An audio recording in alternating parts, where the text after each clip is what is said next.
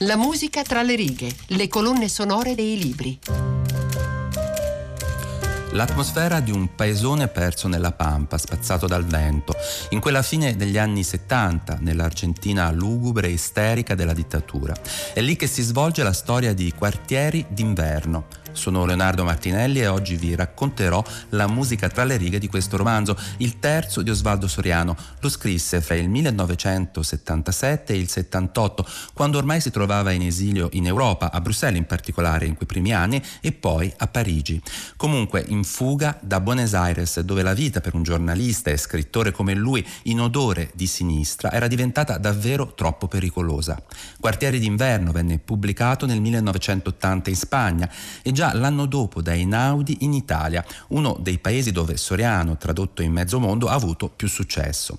Intanto però un saluto a Monica Nonno che cura questo programma con Erika Manni.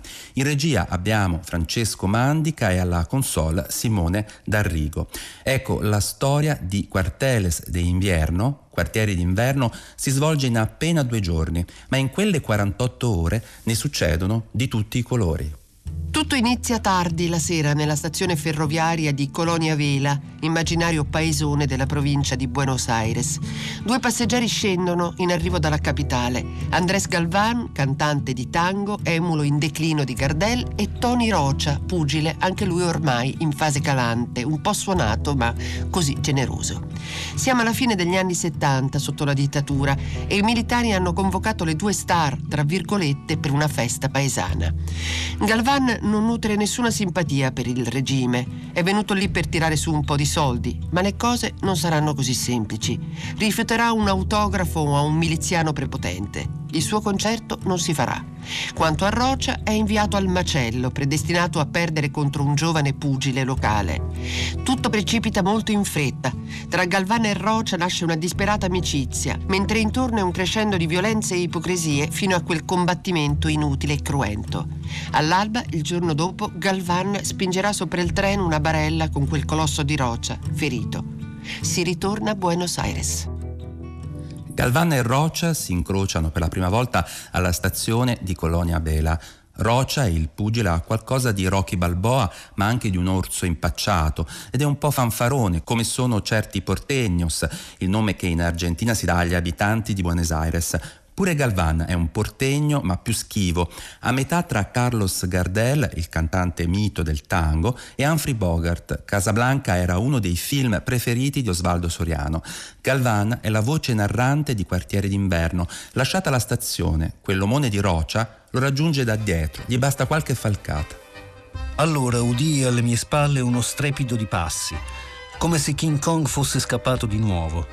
Mi girai, discreto, e vidi il Carnera che camminava di fretta in mezzo alla strada. Appoggiava i piedi contro l'asfalto come se stesse schiacciando formiche. Mi fermai vedendolo arrivare.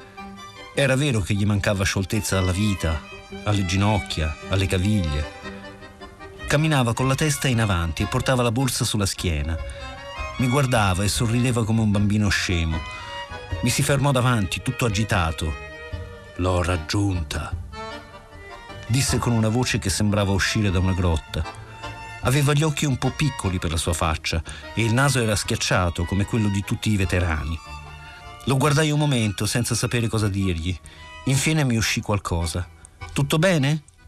Sorrise e posò la borsa sull'asfalto. Sì, disse e mi guardò con una certa timidezza. Io ho un disco suo, sa? Quello dove c'è l'ultima curda.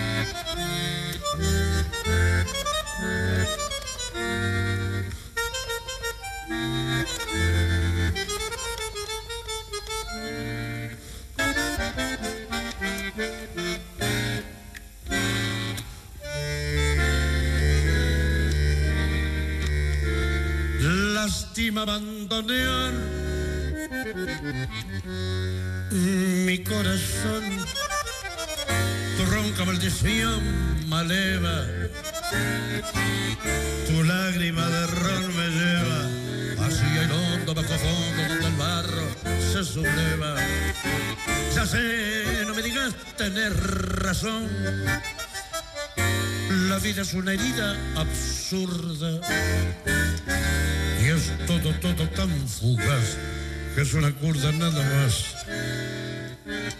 Mi confesión. Contame tu condena, decime tu fracaso. No ves la pena que me he herido. Y háblame simplemente de aquel amor ausente tras un retazo del olvido. Ya sé que me hace daño, yo sé que te lastimo, llorando mi sermón de vino. Pero es el viejo amor que tiembla abandoneón y busca en un licor que atorda. La curda que al final termine la función, corriéndole un telón al corazón. un poco de recuerdo y sin sabor gotea tu razón colerdo marea tu licor y arrea en la tropilla de la suela al volcar la última curda cerrame el ventanal que arrastra el sol su lento caracol de sueño. No ves que vengo de un país que está de olvido siempre gris tras el alcohol. Contame tu condena, decime tu fracaso. No ves la pena que me he herido. Y háblame simplemente de aquel amor ausente tras un retazo del olvido. Ya sé que me hace daño, yo sé que te lastimo, llorando mi sermón de vino.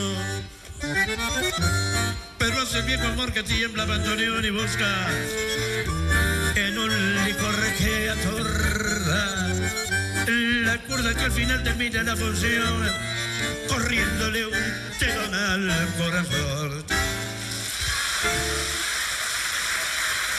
Avete appena ascoltato la ultima curda al bandoneon Astor Piazzolla, inventore del nuovo tango, strumentista d'avanguardia. La voce invece era quella di Roberto Goyenece, che partì da un tango classico alla Gardel, ma seppe poi imporre un suo stile originale. La registrazione dal vivo è del 1972, pochi anni prima della stesura di Quartieri d'inverno.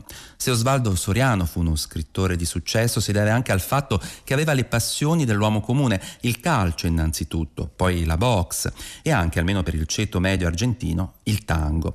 I riferimenti al genere sono frequenti nei suoi libri, soprattutto in Quartieri d'inverno. Già nel titolo, quell'espressione sta per guarnigione di un esercito, dove i soldati si prendono una pausa durante una campagna militare. Ebbene, eh, quando interpretò eh, Leghisamu Solo, una canzone scritta nel 1925 da Modesto Ugo Papavero, una storia tanghera dedicata a un famoso jockey di allora, Gardel, ancora lui, ci aggiunse alla fine un commento personale. Il cantante andava matto per i cavalli e le corse e dopo aver interpretato l'ultima curda comunicò ai fan che il migliore esemplare della sua scuderia, dal nome Lunatico, vinceva sempre, l'avrebbe messo nei quartieri d'inverno, chiusa al caldo nella stagione più fredda. Come vedete siamo veramente al super aneddoto, segno che Soriano la storia del tango la conosceva davvero. Ritorniamo ai nostri Rocia e Galvan. Il pugile glielo dice al cantante di tango che lo conosce, che ha alcuni dei suoi dischi, quello dove canta la ultima curda. Sì, è il brano che abbiamo appena ascoltato. Non lo vedi che vengo da un paese che dimentica, sempre grigio, dietro all'alcol, ha cantato Goyeneche. Sembra l'Argentina degli anni in cui è ambientata la storia di quartiere d'inverno. Alla fine nessuna citazione di tango nel libro è casuale. Roccia e Galvan sono stati convocati in questo paesone di provincia, Colonia Vela, dai militari per una festa paesana. A organizzare il tutto un notabile locale. Il dottor Avila Gallo, avvocato, personaggio subdolo e ambiguo, un profittatore che si è schierato con la dittatura. Mentre i due si dirigono a casa del dottore, scrive Soriano, da una stanza lontana giungevano le voci dei Bee Gees.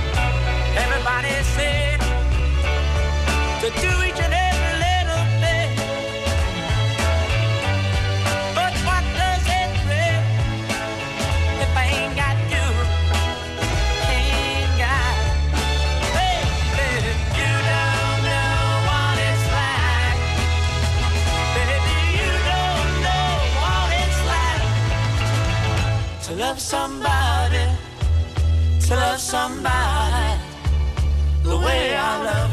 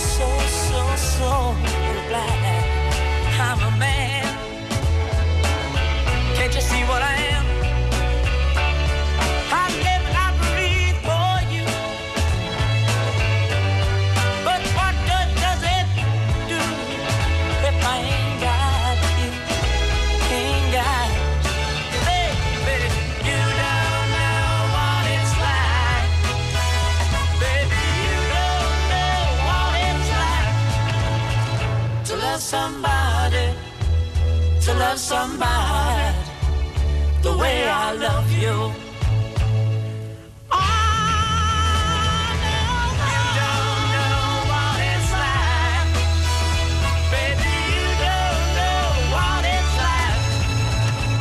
To love somebody, to love somebody the way I love you.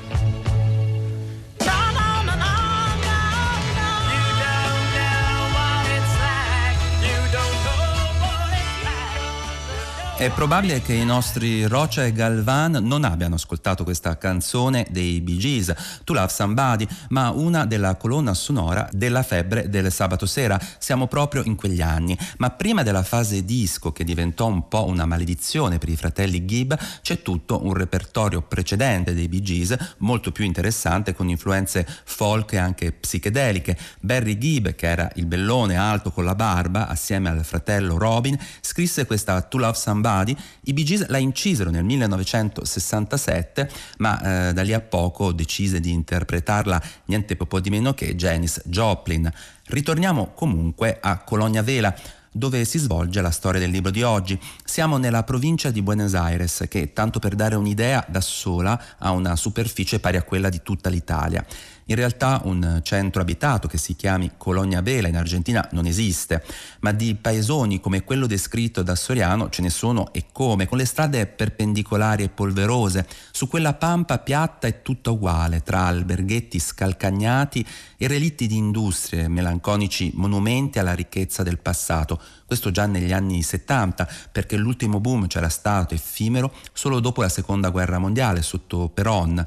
Nell'immaginaria Colonia Vela si era già svolta la storia del romanzo precedente di Soriano, Mai più pene né oblio, ambientato negli ultimi anni prima della dittatura. Aveva descritto come fosse un film western, il cinema era un'altra delle sue fonti di ispirazione, la lotta tragica e patetica fra i peronisti di destra e di sinistra, quella contraddizione così argentina che poi portò al regime dei militari.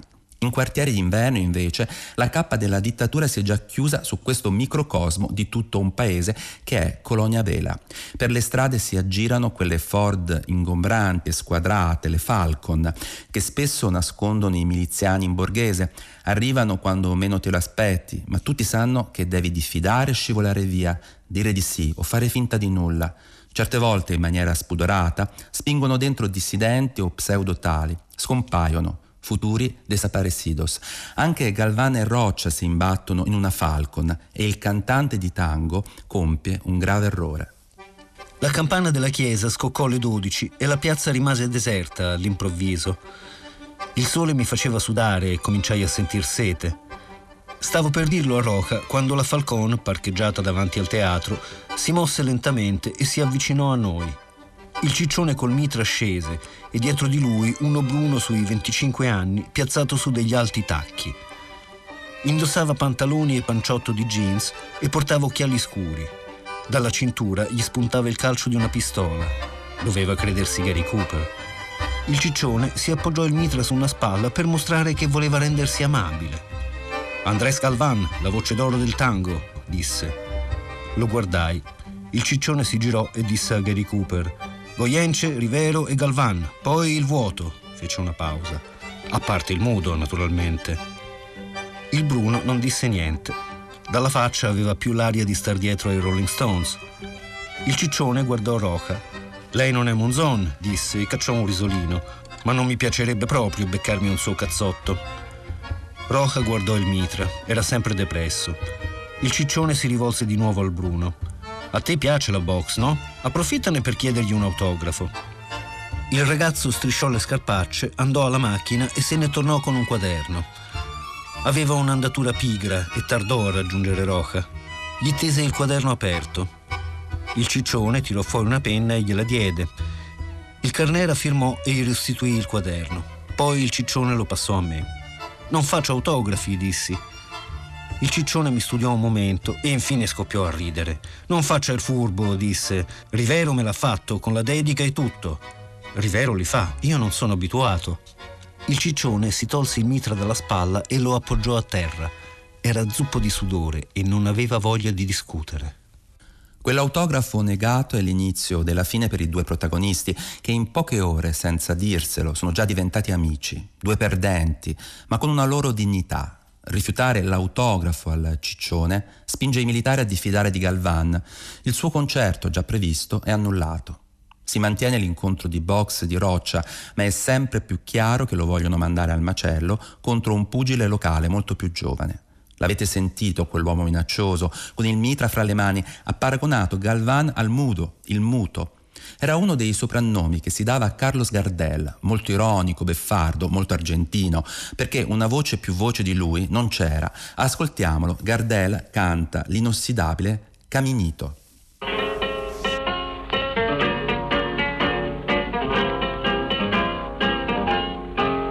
Caminito que el tiempo ha borrado, que juntos un día nos viste pasar. He venido por última vez, he venido a contarte mi mal. Caminito que entonces estabas por el dedo de trébol y juntos en flor. Una sombra ya pronto será, una sombra lo mismo que el sol.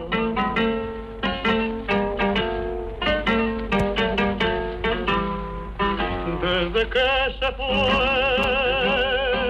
triste mi bolso, caminito amigo, yo también me voy. Desde que se fue, nunca más volvió, seguiré sus pasos, caminito adiós Caminito que todas las tardes feliz recorría cantando mi amor. No le digas si vuelve a pasar que mi llanto tu suelo regó. Caminito cubierto de cargo, la mano del tiempo tu huella borró. Yo a tu lado quisiera caer y que el tiempo nos mate a los dos.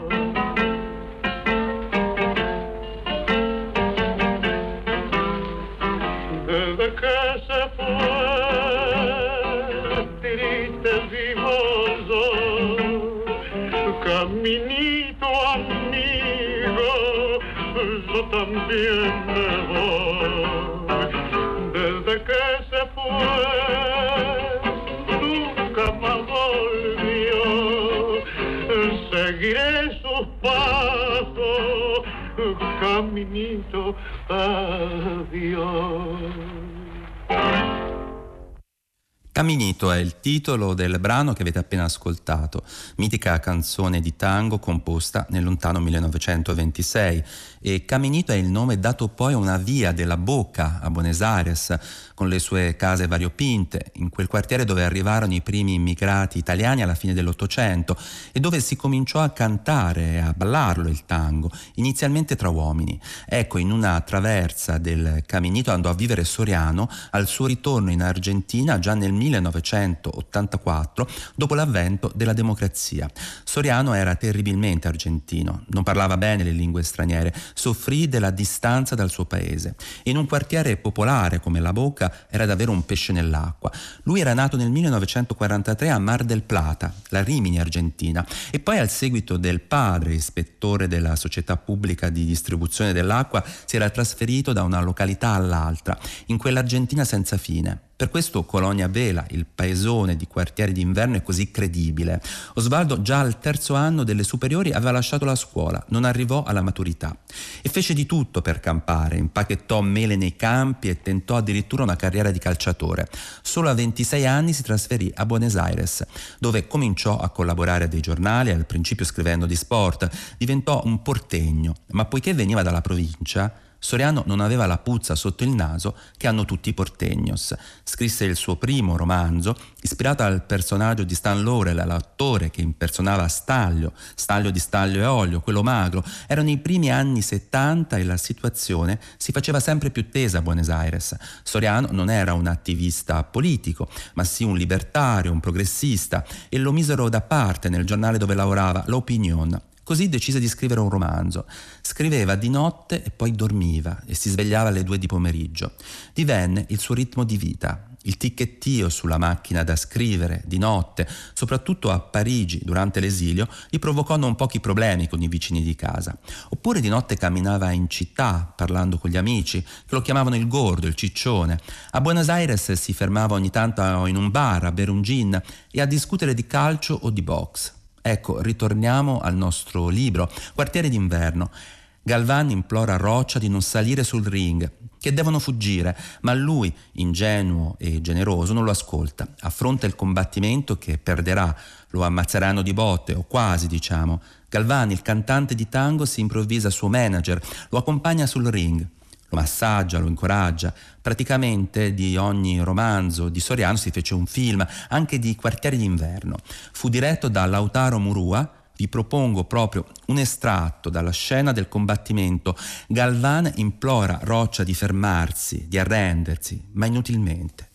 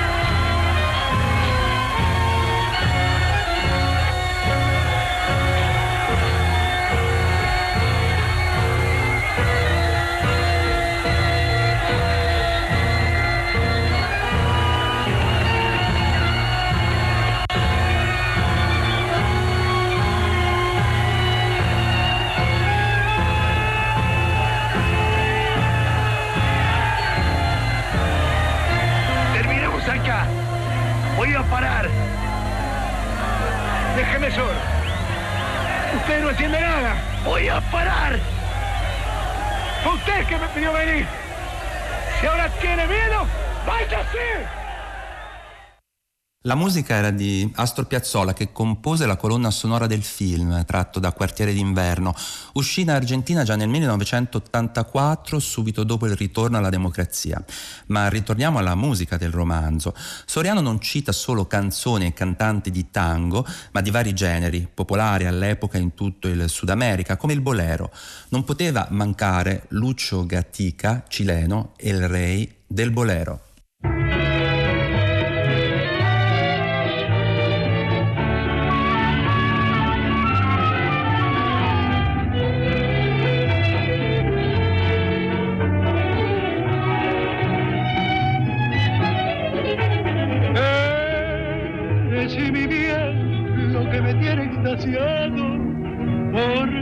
Que negar que estoy de ti enamorado de dulce alma, que es todo sentimiento. De esos ojazos de un raro fulgor que me dominan e incitan al amor, eres un encanto, eres una flor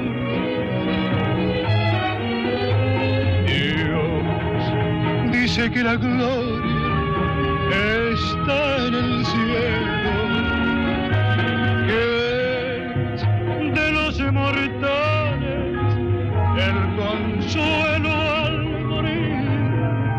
Bendito Dios, porque al tenerte yo en vida, no necesito ir al cielo azul, si alma mía,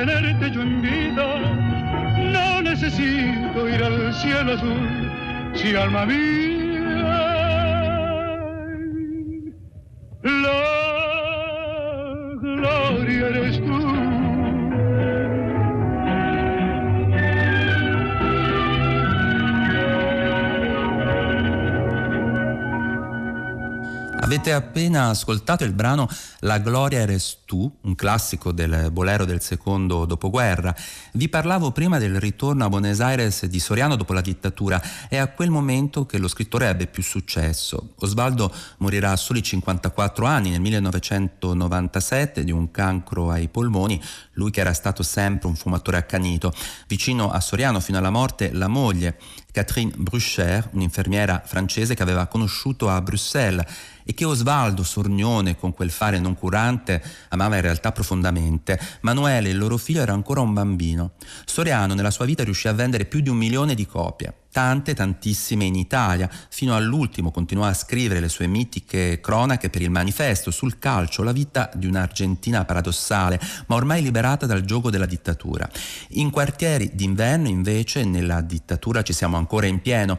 Uno dei passaggi più lucidi e dolenti è quando Galvan, sotto la pioggia in una campagna fangosa, si imbatte nel bordello di Colonia Vela, dove imperversano i militari e i loro complici. Lo accompagna Mingo, un barbone padrone che lo sta aiutando e che poi farà una brutta fine. Quando vedemmo i quattro soldati che montavano guardia di fronte, ci acquattammo dietro un gruppo di cespugli. Erano al riparo contro il muro, avvolti in mantelline di plastica. Di dentro, portata dal vento, ci giungeva la voce di Leonardo Favio.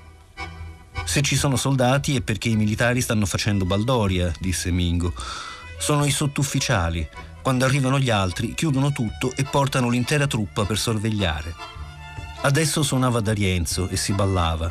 Non dovevano esserci più di 15 donne per 40 o 50 individui ubriachi. Quelli che non erano accoppiati scimmiottavano i passi di danza che gli altri tentavano. Frugai la sala con lo sguardo, guardandomi ogni tanto alle spalle, perché avevo la sensazione che qualcuno avrebbe potuto riconoscermi. Non c'era neanche posto per sputare e dalla porta del retro entravano e uscivano individui annoiati che esitavano fra andare a prendere una boccata d'aria sotto la pioggia o sopportare il tanfo del tabacco e del sudore. Avete sentito all'inizio del brano, in quello schifo di posto si ascolta una voce, in realtà una bella voce, suadente e positiva, in contrasto quasi assurdo con l'atmosfera plumbea del bordello e di un cielo scuro e carico di pioggia. È la voce di Leonardo Fabio, che fu cantante e anche regista e che in realtà durante la dittatura non si piegò e fu emarginato, siamo arrivati alla fine e vi lascio proprio con una delle sue canzoni. Prima però un ultimo pensiero ai due nostri antieroi, Rocia e Galvan, abbattuti. Il pugile addirittura su una barella lasceranno Colonia Vela per Buenos Aires sul treno della mattina. Vivi però, salvi per fortuna. Sono due perdenti come i personaggi di tutti i romanzi di Osvaldo Soriano, ma non gettano mai la spugna.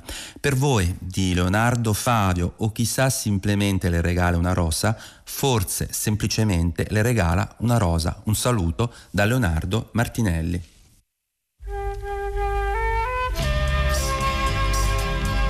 Hoy corté una flor. Y llovía, llovía. Esperando a mi amor.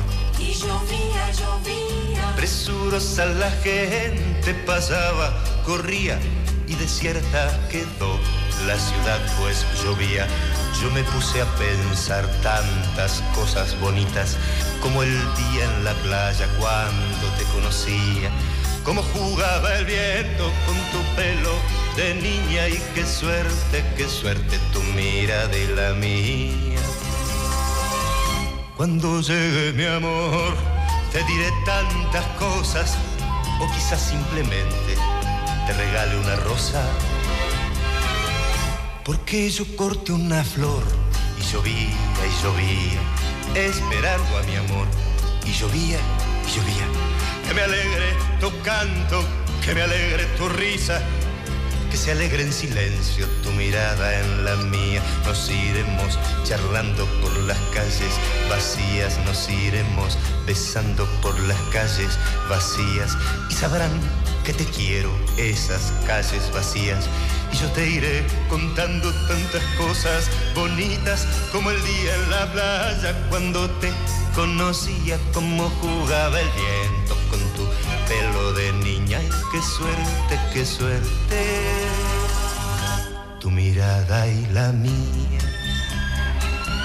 Cuando llegue mi amor te diré tantas cosas o quizás simplemente